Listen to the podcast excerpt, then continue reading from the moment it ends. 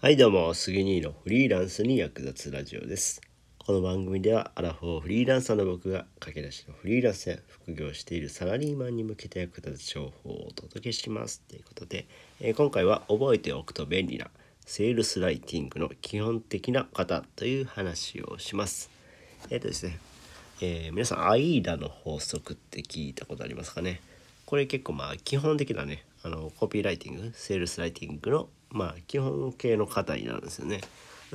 うん、でまあその文章を書く上で、えーまあ、この型を覚えていてまあ損はないかなっていうので、えーまあそれを紹介させていただこうと思います。はい。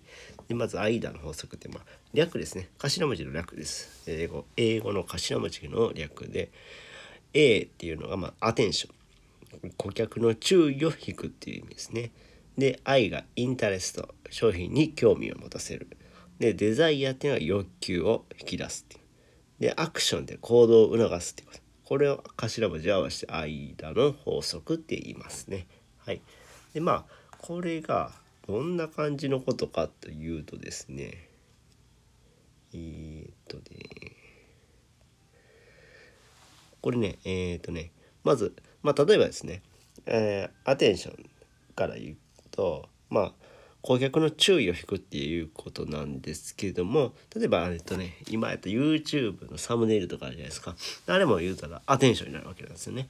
だから、えー顧客の興味を引くような注意を引くようなサムネイルを作成してでそっから興味を持たせるんですよね。商品自体に。だからどんな動画をなのかな動画どんな動画なのかなってこう興味を持たせるんですよそこで。インタレストですね。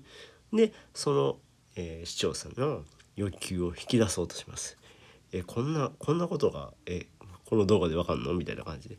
でそこからアクション行動を促す。っていうことなんですけど、まあ、行動を促す。例えばねそこで商品を販売したりとかできるわけですよね。だから、えー概要欄にリンク貼ってるんでよかったらこの商品欲しかったらどうぞみたいな感じでリンクを貼っておけば、えー商品購入してもらえたりするわけなんでこういう、えーえーアテンション、えーインタレストデザイアアクションこの組み合わせアイーラの法則って覚えてたら商品が売りやすくなります。なのでまあぜひぜひ覚えていただけたらなっていうふうに思います。はい。てな感じで、えーこの話が役に立ったよって方はいいねボタンを押してもらえると嬉しいです。またチャンネル登録フォローしてもらえると励みになります。最後までご視聴いただきありがとうございました。それではまたバイバーイ。